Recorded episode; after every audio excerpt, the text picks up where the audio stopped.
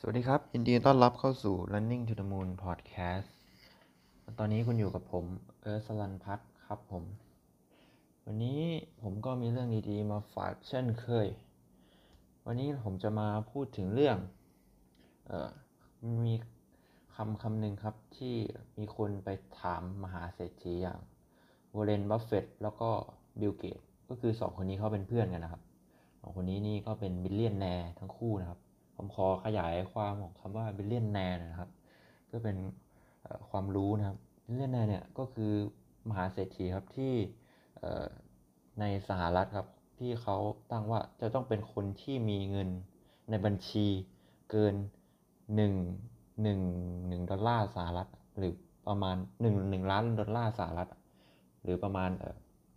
สามสิบล้านบาทนั่นเอง เขาก็จะจัดให้อยู่เป็นมิลเลียนแนร์ก็คือคนรวยนั่นเองคนมีตังค์นะครับเเขาก็ไปสัมภาษณ์สองคนเนี้ยว่าสมมุติว่ามีคำคำหนึ่งเนี่ยที่จะแนะนำให้ทุกคนเนี่ยเก่งเหมือนคุณร่ำรวยเหมือนคุณได้เนี่ยคำคำนั้นจะเป็นคำว่าอะไรครับเอ่อเพื่อนๆลองเดากันมาก็ได้นะครับว่ามันอาจจะเป็นคำว่าอะไร ในภาษาอังกฤษนะครับเอ่อมีเพื่อนๆอาจจะเดาว่า experience นะครับ หรือว่าประสบการณ์ relationship ว่าที่แปลว่าอะไรนะเอ่อ relationship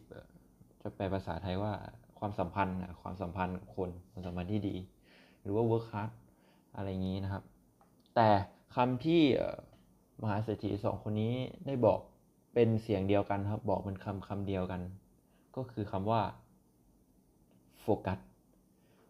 โฟกัสหรือที่แปลเป็นภาษาไทย ได้ว่าตั้งใจนะครับ นี่ผมผมแปลมาอีกทีนะโฟกัสก็คือเหมือนกับถ่ายโฟกัสรูปอะไรเงี้ยครับ ก็คือเป็นการตั้งใจทำบางสิ่งบางอย่างนะครับ เป็นความลับความสำเร็จของทั้งสองคนที่แนะนำผมจะเล่าเรื่องอประสบการณ์ของผมนะครับ ตอนที่ผมย้ายมาอยู่ที่ชลบุรี ผมมาเรียนที่ชลบุรีนะครับ ที่นี่เนี่ยผม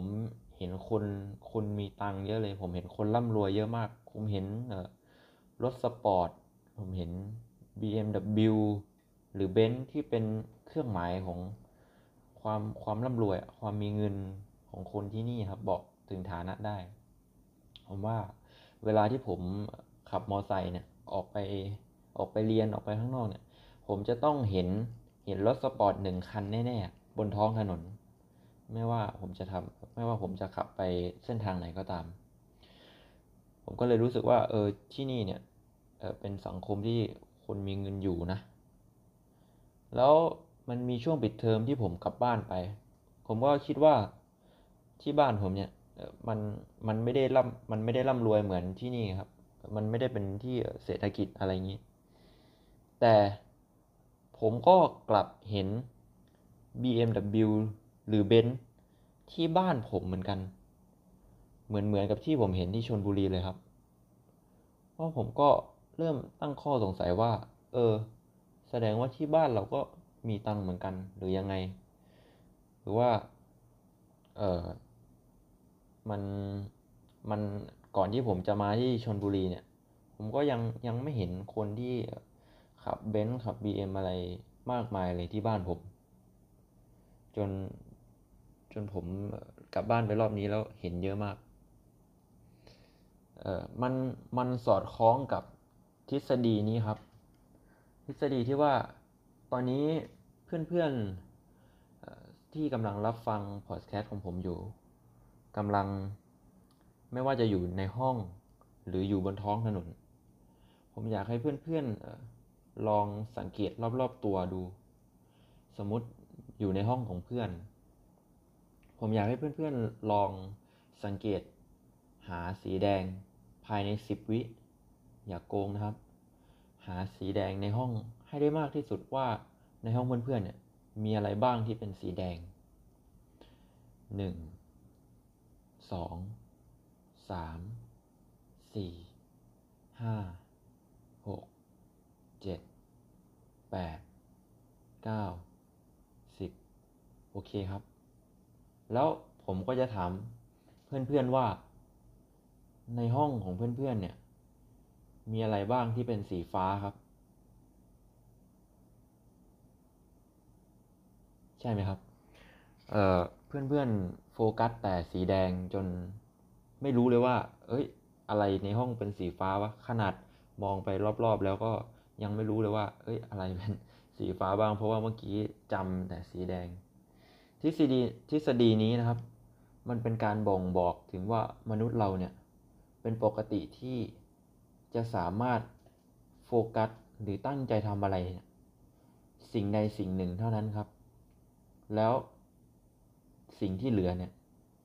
จะเป็นแค่ภาพลางๆ เป็นสิ่งที่เราไม่เห็นครับ เหมือนกับที่เราถ่ายรูปไปแล้วก็กดโฟกัส เห็นแค่สิ่งที่เราโฟกัสเท่านั้น แล้วก็ด้านข้างจะเบลอๆไป เราก็จะเห็นไม่ชัด สิ่งนี้มันก็เป็นเหมือนกันครับ กับทุกๆคนมันเป็นเรื่องปกติของมนุษย์ ที่ผมจะบอกก็คือว่า ที่ผมมาอยู่ที่นี่แล้ว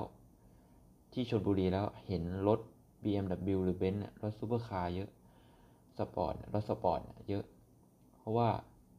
ผมโฟกัสกับมัน แล้วตอนที่ผมกลับบ้านไป ผมก็โฟกัสกับมัน ทำให้ผมยังเห็นมันตลอด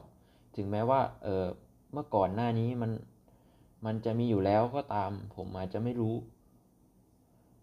สมมุติว่า เพื่อนๆโฟกัสสิ่งใดสิ่งหนึ่งเหมือนเพื่อนๆโฟกัสแต่สิ่งดีๆ สิ่งที่แย่ๆ ก็จะเบลอๆไป เพื่อนๆโฟกัสแต่เป้าหมาย สิ่งที่เป็นอุปสรรคทั้งหลายในชีวิตเนี่ย มันก็จะเบลอๆไป มันเป็นธรรมชาติของมนุษย์ครับ นี่เป็นเทคนิคที่ผมเรียนรู้มาแล้วก็อ่านหนังสือมาแล้วก็มักใช้ใช้ใช้อยู่ในชีวิตประจำวันของผม แล้วก็เป็นสิ่งที่ผมอยากจะมาแนะนำเพื่อนๆในวันนี้นะครับ ตอนนี้เพื่อนๆก็รู้แล้วใช่ไหมครับว่า คุณควรที่จะโฟกัสสิ่งอะไรบ้าง แล้วก็อะไรที่ควรที่จะ ปล่อยให้มันเป็นเบลอๆไปในชีวิตของคุณ ขอให้ทุกคนมีความสุขในชีวิตครับ ขอบคุณครับ